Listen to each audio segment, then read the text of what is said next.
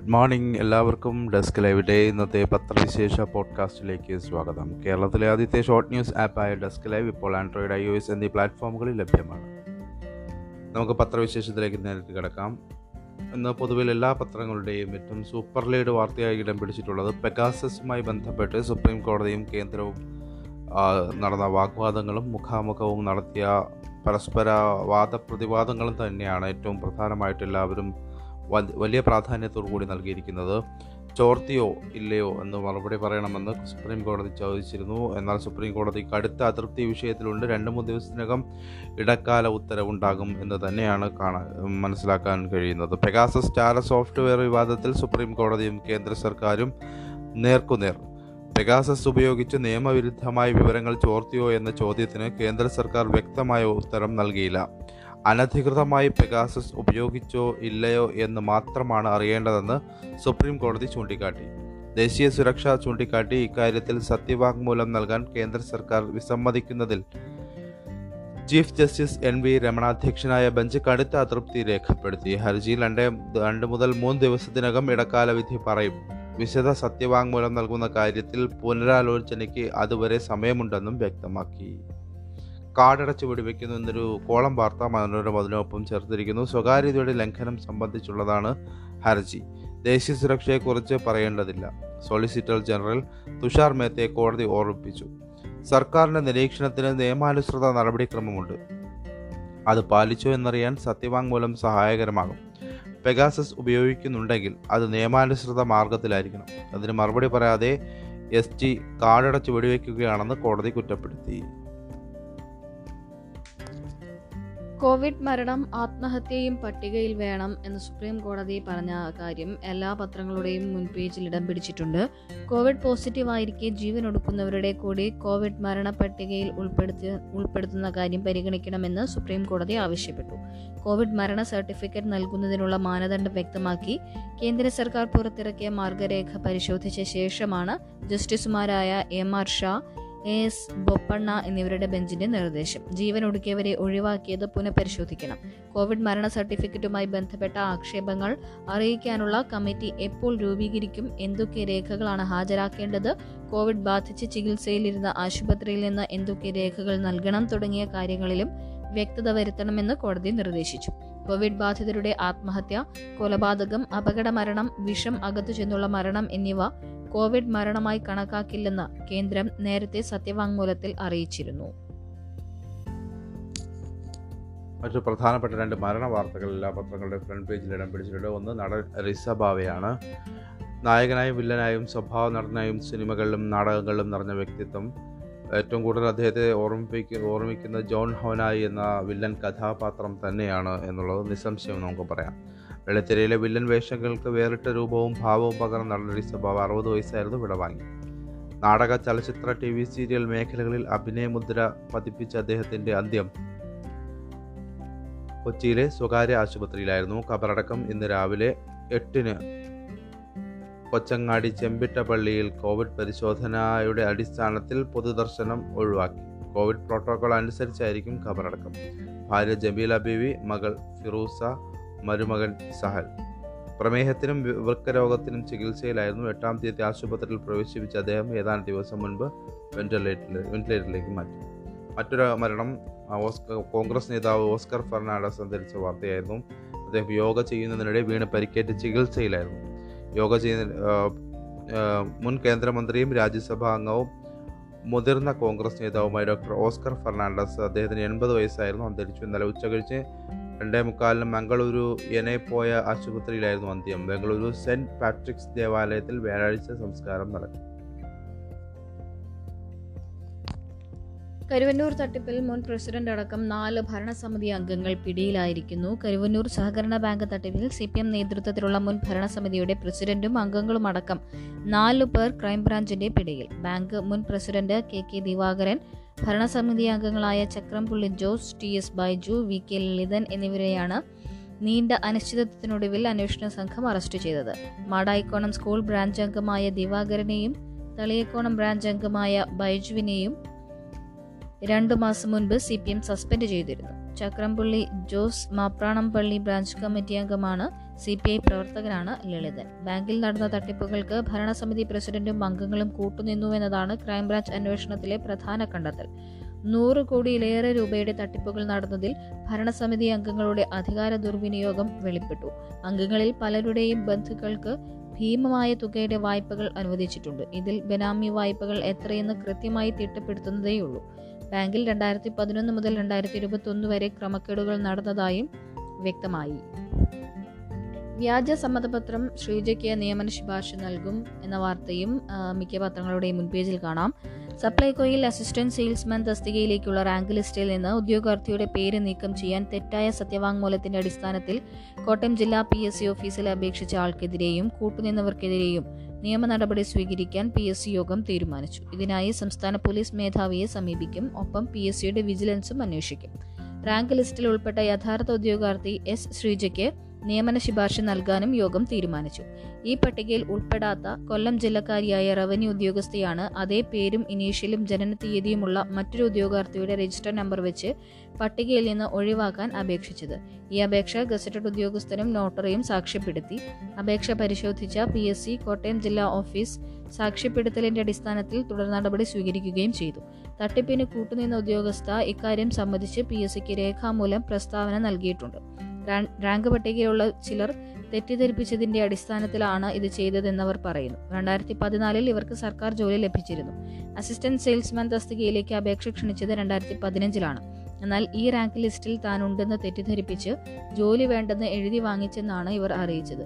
ഇത് സത്യമാണോ എന്ന് അന്വേഷണത്തിലെ വ്യക്തമാകൂ.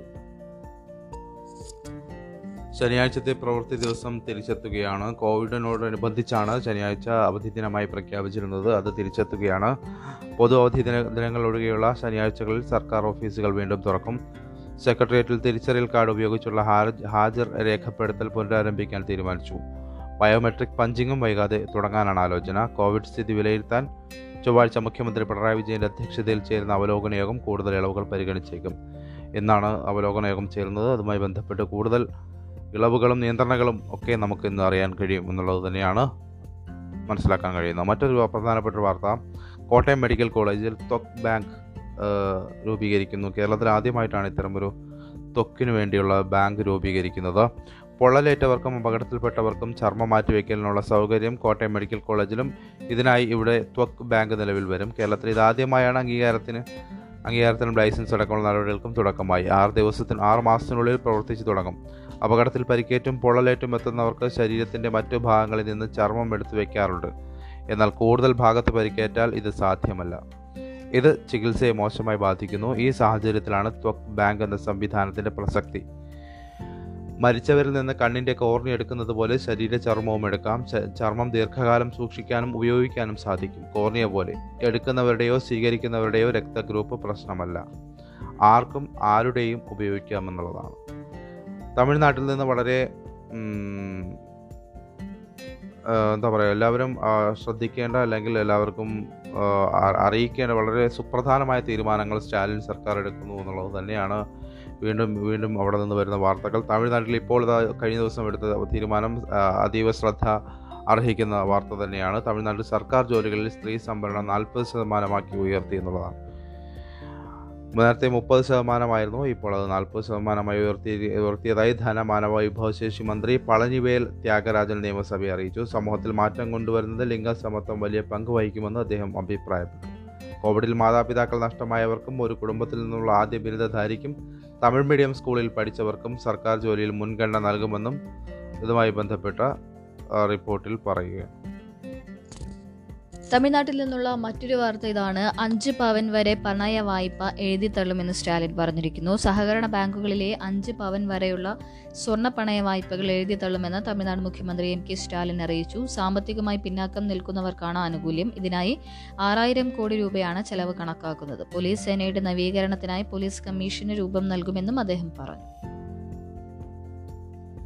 വിയൂർ ജയിലിൽ നിന്നും കൊടും കുറ്റവാളികളുടെ ഫോൺ വിളി. ഹലോ അകത്ത് നിന്നാണ് എന്നാണ് മനോരമ നൽകിയിരിക്കുന്ന ക്യാപ്ഷൻ. മനോരമയിലാണ് ആ വാർത്ത കണ്ടത്. മറ്റു പത്രങ്ങളുടെ ഉൾപേജുകളിലുണ്ടോ എന്നുള്ളത് നമുക്ക് പരിശോധിക്കാം. മനോരമയിൽ ഇങ്ങനെയാണ് ആ വാർത്തയുള്ളത്. കൊടി സുനി റഷീദ് എന്നിവരുടെ ഫോൺ വിളികൾ ക്രൈംബ്രാഞ്ച് അന്വേഷിക്കണമെന്ന് ശുപാർശ.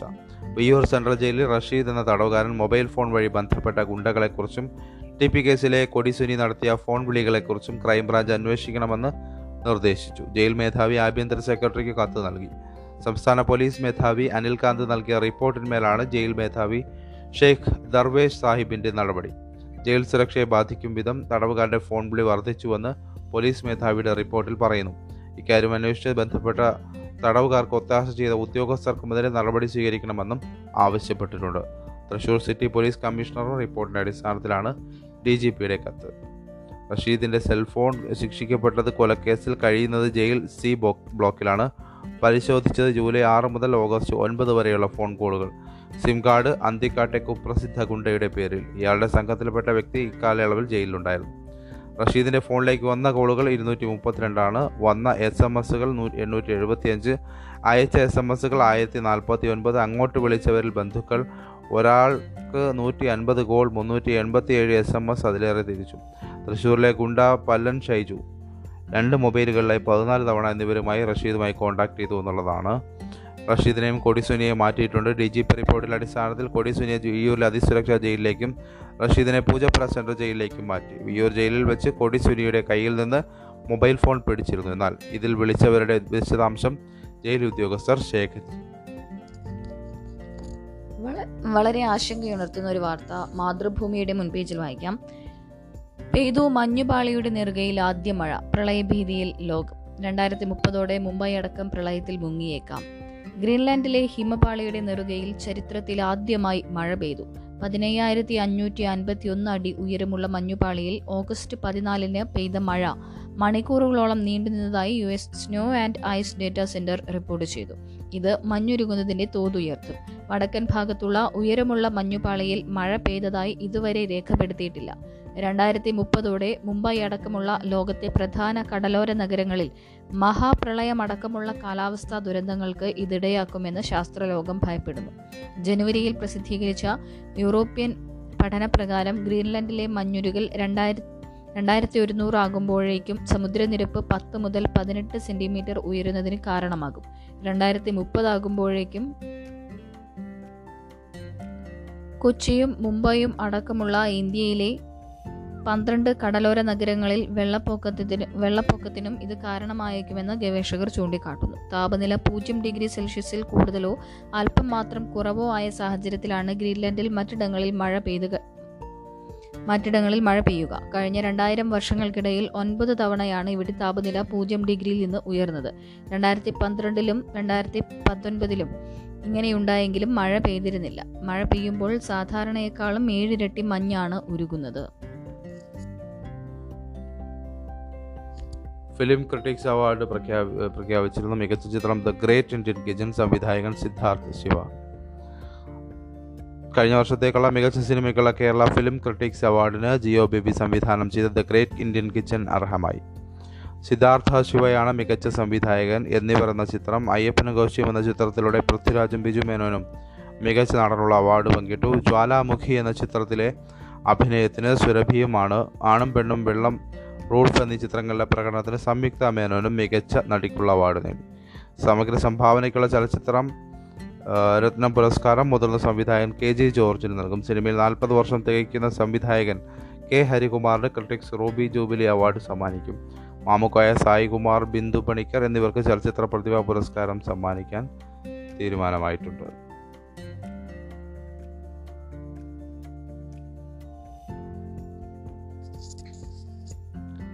പ്ലസ് വൺ പ്രവേശനം സമ്പൂർണ്ണ എ പ്ലസുകാർ ഇഷ്ട വിഷയത്തിന് പുറത്താകും. സൂചന നൽകി ട്രയൽ അലോട്ട്മെന്റ്.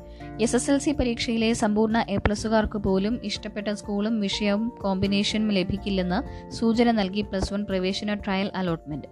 ആദ്യ അലോട്ട്മെന്റിന്റെ സൂചന നൽകുന്ന ട്രയൽ അലോട്ട്മെന്റിൽ മുഴുവൻ വിഷയങ്ങൾക്കും എ പ്ലസ് നേടിയ നൂറുകണക്കിന് വിദ്യാർത്ഥികൾക്ക് ഒരു സ്കൂളിൽ പോലും അലോട്ട്മെന്റ് വന്നിട്ടില്ല. ട്രയൽ അലോട്ട്മെന്റ് വിദ്യാർത്ഥി പ്രവേശനത്തിന് പരിഗണിക്കില്ലെങ്കിലും ഇരുപത്തിരണ്ടിന് നടക്കുന്ന ആദ്യ അലോട്ട്മെന്റിന്റെ സാധ്യത സൂചിപ്പിക്കുന്നതാണ് ഇത്. സമ്പൂർണ്ണ എ പ്ലസുകാരിൽ ഭൂരിപക്ഷവും ഓപ്ഷനായി നൽകിയത് സയൻസ് വിഷയ കോമ്പിനേഷനാണ്. എസ് എസ് എൽ സി പരീക്ഷയിൽ മുഴുവൻ എ പ്ലസ് നേടിയവരുടെ എണ്ണത്തേക്കാൾ കുറവാണ് ഏകജാലക പ്രവേശനത്തിനുള്ള സയൻസ് സീറ്റുകളുടെ എണ്ണം. ഒരു ലക്ഷത്തി ഇരുപത്തി ഒന്നായിരത്തി മുന്നൂറ്റി പതിനെട്ട് പേർക്കാണ് മുഴുവൻ വിഷയങ്ങളിലും എ പ്ലസ് ലഭിച്ചത്. സയൻസിൽ ആകെയുള്ളത് ഒരു ലക്ഷത്തി ഇരുപതിനായിരത്തി നാനൂറ് സീറ്റുകളാണ്. സ്പോർട്സ് ക്വാട്ടയിലെ മൂവായിരത്തി ഇരുന്നൂറ്റി പതിനാറ് സീറ്റുകൾ മാറ്റിയാൽ ശേഷിക്കുന്നതാവട്ടെ ഒരു ലക്ഷത്തി പതിനേഴായിരത്തി നൂറ്റി എൺപത്തിനാല് സയൻസ് സീറ്റ്. പരീക്ഷയിലെ ഗ്രേഡിനൊപ്പം ബോണസ് പോയിന്റ് കൂടി പരിഗണിച്ചുള്ള പ്രവേശനമായതിനാൽ എ പ്ലസുകാരെ പിന്തള്ളി ബോണസ് പോയിന്റ് കൂടുതലുള്ള കുട്ടികൾ അലോട്ട്മെന്റ് നേടുന്ന സാഹചര്യവുമുണ്ട്. ഇത്തവണ ബോണസ് പോയിന്റ് പരമാവധി പത്താക്കി ചുരുക്കിയിട്ടുണ്ട്. എ പ്ലസ് നേടിയെങ്കിലും നേടിയാലും പരമാവധി ബോണസ് പോയിന്റ് കൂടി നേടിയാൽ മാത്രമേ ഇഷ്ട വിഷയത്തിൽ അലോട്ട്മെന്റ് ലഭിക്കൂ എന്ന സൂചനയാണ് ട്രയലിൽ പുറത്തുവരുന്നത്. ഗ്രോ ബാഗിലെ കൃഷി ഒഴിവാക്കാൻ തീരുമാനമെടുക്കുന്നു. പരിസ്ഥിതിക്ക് ദോഷം എന്നുള്ളത് കാരണമായിട്ടാണ് തീരുമാനമെടുക്കാൻ പോകുന്നത്. പ്ലാസ്റ്റിക് ഗ്രോ ബാഗ് ഉപയോഗിച്ചിട്ടുള്ള പച്ചക്കറി കൃഷി പ്രോത്സാഹിപ്പിക്കുന്നത് ഒഴിവാക്കാൻ ആലോചന. പരിസ്ഥിതിക്ക് നാശം വരുത്തുന്നുവെന്ന വിലയിരുത്തലിൻ്റെ അടിസ്ഥാനത്തിലാണിത്. പ്ലാസ്റ്റിക് ഉപയോഗിച്ച് നിർമ്മിച്ചിട്ടുള്ള ഗ്രോ ബാഗ് ആറുമാസം മുതൽ ഒരു വർഷം വരെ ഉപയോഗിക്കാനേ പൊതുവെ പൊതുവെ കഴിയൂ. സംസ്ഥാനത്ത് തദ്ദേശ സ്ഥാപനങ്ങളുടെ വിഹിതവും ഉപയോഗിച്ചുള്ള ഗ്രോ ബാഗ് പച്ചക്കറി കൃഷിയും വ്യാപകമാണ്. ലക്ഷക്കണക്കിന് ഗ്രോ ബാഗുകളാണ് വിതരണം ചെയ്തിട്ടുള്ളത്. ഗ്രോ ബാഗിന് പകരമായി പുനരുപയോഗിക്കാൻ കഴിയുന്ന ചട്ടികൾ ഉപയോഗപ്പെടുത്താനാണ് ആലോചന. പോളി എഥിലിൻ ചട്ടികൾ അഞ്ച് വർഷത്തിലധികം ഉപയോഗിക്കാൻ കഴിയുമെന്ന നിർദ്ദേശം വികേന്ദ്രീകൃത ആസൂത്രണ സമിതി ചർച്ച ചെയ്യാൻ തീരുമാനിച്ചിട്ടുണ്ട്. ഇതിൻ്റെ ഉൽപ്പാദനം കുടുംബശ്രീകൾ വഴി നടത്താൻ കഴിയുമോ എന്നാണ് നോക്കുന്നത്. ഗുജറാത്ത് മുഖ്യമന്ത്രിയായി ഭൂപേന്ദ്ര പട്ടേൽ ചുമതലയേറ്റിരിക്കുന്നു. ആഭ്യന്തരമന്ത്രി അമിത് ഷാ നേരിട്ട് ഇദ്ദേഹത്തെ അഭിനന്ദിക്കുകയും അനുമോദിക്കുകയും ചെയ്യുന്ന ചിത്രങ്ങളും ഉൾപ്പെടെയുള്ള വാർത്തകൾ നമുക്ക് കാണാൻ കഴിയും. മറ്റൊന്ന്, ചലച്ചിത്രമേള തിരുവനന്തപുരത്ത് തന്നെ. കേരള അന്താരാഷ്ട്ര ചലച്ചിത്രമേള പതിവ് തെറ്റിക്കാതെ ഡിസംബർ പത്ത് മുതൽ തിരുവനന്തപുരത്ത് തന്നെ നടത്താനുള്ള തയ്യാറെടുപ്പുമായി സംസ്ഥാന ചലച്ചിത്ര അക്കാദമി. കോവിഡ് സാഹചര്യം വിലയിരുത്തിയ ശേഷമേ വേദികളിൽ തീരുമാനമെടുക്കാനാകൂ. കഴിഞ്ഞ വർഷം നാല് മേഖലകളിലാണ് മേള നടന്നത്. ഡിസംബർ പത്ത് മുതൽ പതിനേഴ് വരെ ഇരുപതാമത് മേള നടക്കുമെന്ന ഇരുപത്തിയാറാമത് മേള നടക്കുമെന്ന അറിയിപ്പുമായി അക്കാദമി മേളയിലേക്കുള്ള ചിത്രങ്ങൾ ക്ഷണിച്ചത്. ഇതിനനുസരിച്ച് ചിത്രങ്ങളുടെ തിരഞ്ഞെടുപ്പ് നടന്നു കഴിഞ്ഞു. മത്സര വിഭാഗത്തിൽ ഏഷ്യ, ആഫ്രിക്ക, ലാറ്റിൻ അമേരിക്ക എന്നിവിടങ്ങളിൽ നിന്നുള്ള സിനിമകളാണ് ഉണ്ടാവുക. മലയാള സിനിമാ വിഭാഗത്തിലേക്ക് സിനിമകൾ സമർപ്പിക്കേണ്ട അവസാന തീയതി ഈ മാസം മുപ്പതിനാണ്. കുട്ടികൾ വേണ്ട അംഗനവാടികൾ എന്ന് തുറക്കും. സംസ്ഥാനത്തെ അംഗനവാടികൾ തിങ്കൾ മുതൽ വെള്ളി വരെ എല്ലാ ദിവസവും തുറന്ന് പ്രവർത്തിക്കാൻ ഉത്തരവ്. ബുധനാഴ്ച മുതൽ തുറക്കും. കോവിഡ് പശ്ചാത്തലത്തിൽ കുട്ടികളെ പ്രവേശിപ്പിക്കേണ്ടതില്ലെന്ന് നിർദ്ദേശമുണ്ട്. ഇതുവരെ തിങ്കൾ, ബുധൻ, വെള്ളി ദിവസങ്ങളിൽ മാത്രമായിരുന്നു അംഗനവാടികൾ തുറന്നിരുന്നത്. അംഗനവാടി സേവനങ്ങൾ മെച്ചപ്പെട്ട രീതിയിൽ നൽകണം എന്ന് എന്നുള്ളതിനാലാണ് ദിവസേന തുറക്കുന്നതെന്നാണ് വനിതാ ശിശുക്ഷേമ വകുപ്പിൻ്റെ ഉത്തരവ്. ഹരിത വിവാദത്തിൽ ഫാത്തിമ തഹലിയെ നീക്കിയിട്ടുണ്ട്. അച്ചടക്ക നടപടിയുടെ പേരിൽ ഹരിത സംസ്ഥാന കമ്മിറ്റി പിരിച്ചുവിട്ടതിന് പിന്നാലെ അവരെ പിന്തുണച്ച എം എസ് എഫ് ദേശീയ വൈസ് പ്രസിഡന്റ് ഫാത്തിമ തഹലിയെ പദവിയിൽ നിന്ന് നീക്കി. മുസ്ലിം ലീഗ് സംസ്ഥാന കമ്മിറ്റി ശിപാർശ പ്രകാരം ഐ യു എം എൽ അഖിലേന്ത്യാ president professor K M Khader മൊയ്തീനാണ് നടപടിയെടുത്തത്. ഹരിതയുടെ പുതിയ കമ്മിറ്റി രൂപീകരിച്ച് ലീഗ് നേതൃത്വത്തിനെതിരെ തഹലിയ തിങ്കളാഴ്ച പരസ്യമായി പ്രതികരിച്ചിരുന്നു. പുതിയ കമ്മിറ്റി രൂപീകരിച്ചതും പഴയത് പിരിച്ചുവിട്ട രീതിയും ശരിയായില്ലെന്നും പാർട്ടിയിൽ നിലപാട് അതൃപ്തിയുണ്ടാക്കിയുമെന്നായിരുന്നു അവർ പറഞ്ഞത്. വേട്ടയാടപ്പെട്ട പെൺകുട്ടികൾക്കൊപ്പം നിൽക്കുമെന്നും അവർ പറഞ്ഞു. ഇതിന് പിന്നാലെയാണ് അഖിലേന്ത്യാ general secretary P K Kunhalikutty, Panakkad Sadiqali Shihab Thangal, P M A സലാം എന്നിവർ കൂടിയാലോചന നടത്തി നടപടിക്ക് ശുപാർശ ചെയ്തു. ജിഹാദ് പരാമർശത്തിൽ വികാരം മുറിപ്പെടാതെ മുള്ളെടുക്കാൻ മുന്നണികൾ. പാലാ ബിഷപ്പിൻ്റെ വിവാദ പ്രസ്താവന വർഗീയ മുതലെടുപ്പിന് വിട്ടുകൊടുക്കാതെയുള്ള കരുതൽ വേണമെന്ന് ഇരു മുന്നണി മുന്നണികളും മത സാമുദായിക സംഘടനകൾ നേർക്കുനേർ വരുന്നതിലെ അപകടം മുന്നിൽ കണ്ട് സൂക്ഷിച്ചാണ് എൽ ഡി എഫിൻ്റെയും യു ഡി എഫിൻ്റെയും പ്രതികരണങ്ങൾ. തങ്ങൾ നേരത്തെ ഉന്നയിക്കുന്ന വിഷയമായതിനാൽ ബിഷപ്പിന് പൂർണ്ണ പിന്തുണയുമായി ബി ജെ പിയും നിലകൊള്ളുന്നു. ബിഷപ്പിൻ്റെ പ്രസ്താവനയെ തള്ളിപ്പറയുമ്പോഴും ക്രിസ്ത്യൻ വിഭാഗത്തിൻ്റെ വികാരങ്ങൾക്ക് മുറിവേൽക്കാതിരിക്കാനും നേതാക്കൾ ശ്രദ്ധിക്കുന്നുണ്ട്. എൽ ഡി എഫും യു ഡി എഫും മുന്നണികളിലെ കേരള കോൺഗ്രസുകാർ ശക്തമായ സാന്നിധ്യമായത് പ്രധാന പാർട്ടികളുടെ പ്രതികരണത്തെ പരിമിതപ്പെടുത്തുന്നുമുണ്ട്. നിലപാട് മയപ്പെടുത്തി യു ഡി എഫ് പിന്തുണയ്ക്കാൻ ബി ജെ പി എന്നുള്ള രീതിയിലാണ് പോകുന്നത്. ബി ജെ പിയുടെ കല ശ്രമം കലക്കവെള്ളത്തിൽ മീൻ പിടിക്കാനെന്ന് ചെന്നിത്തല പറയുന്നു. പി ജെ ജോസഫിൻ്റെ പ്രതികരണം ദുർവ്യാഖ്യാനം ചെയ്തുവെന്നാണ്. കെ സുരേന്ദ്രൻ സമ്പൂർണ്ണ പിന്തുണ നൽകിയിരിക്കുന്നു. നിശബ്ദത പറ്റില്ല എന്ന് മാർ ജോസഫ് പെരുന്തോട്ടം. കുടുംബ ഭദ്രത ഇല്ലാതാക്കുന്ന പ്രതിലോമ ശക്തികൾക്കെതിരെ നിശബ്ദത പാലിക്കാൻ കഴിയില്ലെന്ന് Changanassery archbishop Mar Joseph Perumthottam. Christian ന്യൂനപക്ഷങ്ങൾ ഉയർത്തുന്ന ആശങ്കകൾ ഉൾക്കൊള്ളുന്നതിനും ചർച്ച ചെയ്യുന്നതിനും പൊതുരംഗത്തുള്ളവർ തയ്യാറാകണം. തെളിവ് ഹാജരാക്കണമെന്ന് പി എം എ സലാം ആവശ്യപ്പെട്ടു. മുസ്ലിം ലീഗിൻ്റെത് മാപ്പ് പറയണമെന്ന് പോപ്പുലർ ഫ്രണ്ട് ആവശ്യപ്പെട്ടിട്ടുണ്ട്. പിന്തുണയുമായി വിശ്വ ഹിന്ദു പരിഷത്തും രംഗത്തെത്തിയിട്ടുണ്ട്. പാലാ ബിഷപ്പ് പങ്കുവച്ചത് ആശങ്കകളാണെന്ന് പി എസ് ശ്രീധരൻ പിള്ള. അണികൾ മുന്നേ പോയി പിന്തുടർന്ന് ജോസും ജോസഫും. ലഹരി ജിഹാദ് വിഷയത്തിൽ രണ്ട് കേരള കോൺഗ്രസുകാരുടെ നേതൃത്വം മനസ്സ് തുറന്നത് അണികളും രണ്ടാം നില നേതാക്കളും സ്വയം നിലപാടെടുത്ത് മുന്നോട്ട് പോയതോടെ Kerala Congress M chairman Jose K മാണിയും കേരള കോൺഗ്രസ് എക്സിക്യൂട്ടീവ് ചെയർമാൻ മോൻസ് ജോസഫും ഞായറാഴ്ച വൈകിട്ടോടെയാണ് ബിഷപ്പിന് അനുകൂലമായി രംഗത്ത് വന്നത്. Kerala Congress chairman P J Joseph ഞായറാഴ്ച രാത്രി ബിഷപ്പിനെ സന്ദർശിച്ചിരുന്നു. തിങ്കളാഴ്ച രാവിലെ പിന്തുണ അറിയിച്ച് പ്രതികരണവും വന്നു. ലവ് ജിഹാദ്, ലഹരി ജിഹാദ് എന്നിവയിൽ പാലാ ബിഷപ്പ് നടത്തിയ പരാമർശങ്ങളിൽ മാധ്യമങ്ങൾ നിലപാട് ചോദിച്ചപ്പോൾ പാർട്ടി നിലപാട് സ്വീകരിച്ചിട്ടില്ല എന്നാണ് Kerala Congress M general secretary Stephen George കഴിഞ്ഞ ദിവസം അറിയിച്ചത്. എന്നാൽ മണിക്കൂറുകൾക്കകം പാർട്ടി വനിതാ വിഭാഗം സംസ്ഥാന അധ്യക്ഷയും കോട്ടയം ജില്ലാ പ്രസിഡന്റ് പഞ്ചായത്ത് പ്രസിഡന്റുമായ നിർമ്മല ജിമ്മി ബിഷപ്പിനെ കണ്ട് ഐക്യദാർഢ്യം അറിയിച്ചു. സൂക്ഷിച്ചാൽ മാത്രം സുരക്ഷിത യാത്ര. യാത്രക്കാരുടെ സുരക്ഷ ഉറപ്പാക്കാനുള്ള റെയിൽവേ നടപടികൾ പരാജയപ്പെടുന്നു എന്നാണ് വാർത്ത. സുരക്ഷ സംബന്ധിച്ച് ലഘുലേഖ വിതരണം ചെയ്തിട്ടും മേരി സഹേലി പോലെയുള്ള വനിതാ സുരക്ഷാ പദ്ധതികൾ നടപ്പാക്കിയിട്ടും ട്രെയിൻ യാത്രക്കാരുടെ സുരക്ഷ ഉറപ്പാക്കാൻ കഴിയുന്നില്ല എന്നതാണ് റെയിൽവേ സുരക്ഷാ സേനയും റെയിൽവേ പോലീസും നേരിടുന്ന വെല്ലുവിളി. കോവിഡ് കാലത്ത് പൂർണ്ണമായി റിസർവേഷൻ നടത്തി ട്രെയിൻ ഓടിച്ചിട്ടും പണവും ആഭരണവും നഷ്ടപ്പെടുന്നത് തുടർക്കഥയാവുകയാണ്. മുളന്തുരുത്തിയിൽ ഏതാനും മാസം മുൻപാണ് മോഷണ ശ്രമത്തിനിരയായ യുവതി ട്രെയിനിൽ നിന്ന് വീണ് പരിക്കേറ്റത്. നിസാമുദ്ദീൻ തിരുവനന്തപുരം ട്രെയിനിൽ യാത്രക്കാരുടെ ആഭരണങ്ങൾ മോഷണം പോയതാണ് ഒടുവിലെത്തിയത്. കേരളം വിട്ടുകഴിഞ്ഞാൽ ട്രെയിൻ സുരക്ഷ പേരിന് മാത്രമാണ്. മംഗളൂരു, ഗോവ, കോയമ്പത്തൂർ, ചെന്നൈ, സേലം, മംഗളൂരു, ആഗ്ര, ഡൽഹി സെക്ഷനുകളിലാണ് കൂടുതൽ മോഷണം റിപ്പോർട്ട് ചെയ്യുന്നത്. എന്നാൽ കേരളത്തിന് പുറത്ത് ട്രെയിനിൽ പരാതിപ്പെട്ടാൽ എഫ് ഐ ആർ രജിസ്റ്റർ ചെയ്യാൻ ടി ടിമാരോ റെയിൽവേ പോലീസോ തയ്യാറാകുന്നില്ലെന്ന് ആക്ഷേപമുണ്ട്. മറ്റ് സ്ഥലങ്ങളിൽ നടക്കുന്ന മോഷണ കേസുകളിൽ എഫ് ഐ ആർ കൂടുതലും രജിസ്റ്റർ ചെയ്യുന്നത് കേരളത്തിലെത്തിയ ശേഷമാണ്. ഇവിടെ നിന്ന് എഫ് ഐ ആർ കൈമാറിയാലും മറ്റ് സംസ്ഥാനങ്ങളിൽ അന്വേഷണം ഫലവത്തല്ല. തിരിച്ചറിയൽ രേഖകൾ പരിശോധിക്കാതെ ഇടയ്ക്കുനിന്ന് കയറുന്നവർക്ക് റിസർവേഷൻ കോച്ചുകളിലേക്ക് ടി ടി എമാർ ടിക്കറ്റ് അപ്ഗ്രേഡ് ചെയ്ത് നൽകുന്നതും ചിലപ്പോൾ പ്രശ്നങ്ങൾക്കിടയാക്കുന്നു. ഭക്ഷണത്തിൽ മയക്കുമരുന്ന് നൽകിയുള്ള മോഷണം തടയാൻ മറ്റു യാത്രക്കാർ നൽകുന്ന ഭക്ഷണമോ പാനീയങ്ങളോ സ്വീകരിക്കാതിരിക്കുക സ്വീകരിക്കാതിരിക്കുക മാത്രമാണ് പോംവഴി. കൂടാതെ ഭക്ഷണം വാങ്ങി സീറ്റിൽ വെച്ചിട്ട് കൈകഴുകാൻ പോകാതിരിക്കുക. മലയാളികൾ കൂടുതൽ ആഭരണങ്ങൾ ധരിച്ച് യാത്ര ചെയ്യുന്നതിനാൽ മോഷ്ടാക്കൾ മിക്കപ്പോഴും നോട്ടമിടുന്നത് കേരളത്തിലേക്കുള്ള ട്രെയിനുകളാണെന്ന് റെയിൽവേ പോലീസ് പറയുന്നു. പ്രധാന സ്റ്റേഷനുകളിൽ സി സി ടി വി ക്യാമറകൾ ഏർപ്പെടുത്തിയെങ്കിലും ട്രെയിനുകളിൽ C C T V camera സ്ഥാപിക്കുന്ന പദ്ധതി എങ്ങും എത്തിയിട്ടില്ല.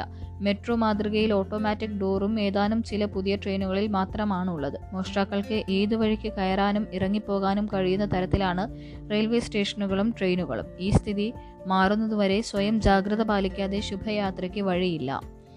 ഈ യാത്രക്കാരുടെ ശ്രദ്ധയ്ക്ക് എന്ന് പറഞ്ഞ് പ്രത്യേകം പറയുന്ന കാര്യങ്ങൾ ഇതൊക്കെയാണ്: സ്വർണ്ണാഭരണങ്ങൾ കഴിവതും ട്രെയിൻ യാത്രയിൽ ഒഴിവാക്കുക, ഭക്ഷണപാനീയങ്ങളിൽ ആരിൽ നിന്നും സ്വീകരിക്കരുത്, വെള്ളം പോലും അപരിചിതരുടെ കയ്യിൽ നിന്ന് വാങ്ങിക്കുടിക്കരുത്, ഒറ്റയ്ക്ക് യാത്ര ചെയ്യുമ്പോൾ ഭക്ഷണവും വെള്ളവും സീറ്റിൽ വെച്ച ശേഷം ശുചിമുറിയിലേക്കോ പുറത്തേക്കോ പോകാതിരിക്കുക, ലഗേജ് സീറ്റിനടിയിൽ ചങ്ങലയിട്ട് ബന്ധിക്കുക, നിലവാരം കുറഞ്ഞ ലോക്കുകൾ ഉപയോഗിക്കാതിരിക്കുക. All India help line number, അത് ടോൾ ഫ്രീ നമ്പർ ഒന്ന് മൂന്ന് ഒൻപത്. All India help line number ഒന്ന് മൂന്ന് ഒൻപത്. ഇന്ന് ആകാശത്ത് ഗ്രഹങ്ങളുടെ പരേഡ്. ആകാശത്ത് വീണ്ടും ഒരു ദൃശ്യവിസ്മയം. ചൊവ്വാഴ്ച സൂര്യൻ അസ്തമിച്ചു കഴിഞ്ഞാൽ പടിഞ്ഞാറൻ കിഴക്കൻ ചക്രവാളങ്ങളിൽ ഗ്രഹങ്ങളുടെ പരേഡ് കാണാം. പടിഞ്ഞാറൻ ചക്രവാളത്തിൽ ബുധൻ, ശുക്രൻ ശുക്രൻ ചൊവ്വ എന്നീ ഗ്രഹങ്ങളെ ഒരു വരിയായി കാണാൻ കഴിയും. ബുധനും ശുക്രനും ഇടയിലായി ചിത്തിര എന്ന സാമാന്യം തിളക്കമുള്ള ഒരു നക്ഷത്രവും ഉണ്ടാകും. ഇവയെല്ലാം നഗ്നനേത്രങ്ങൾ കൊണ്ട് കാണാം. വാന നിരീക്ഷകർക്ക് പോലും വളരെ അപൂർവമായി മാത്രം കാണാനാകുന്ന ഗ്രഹമാണ് ബുധൻ.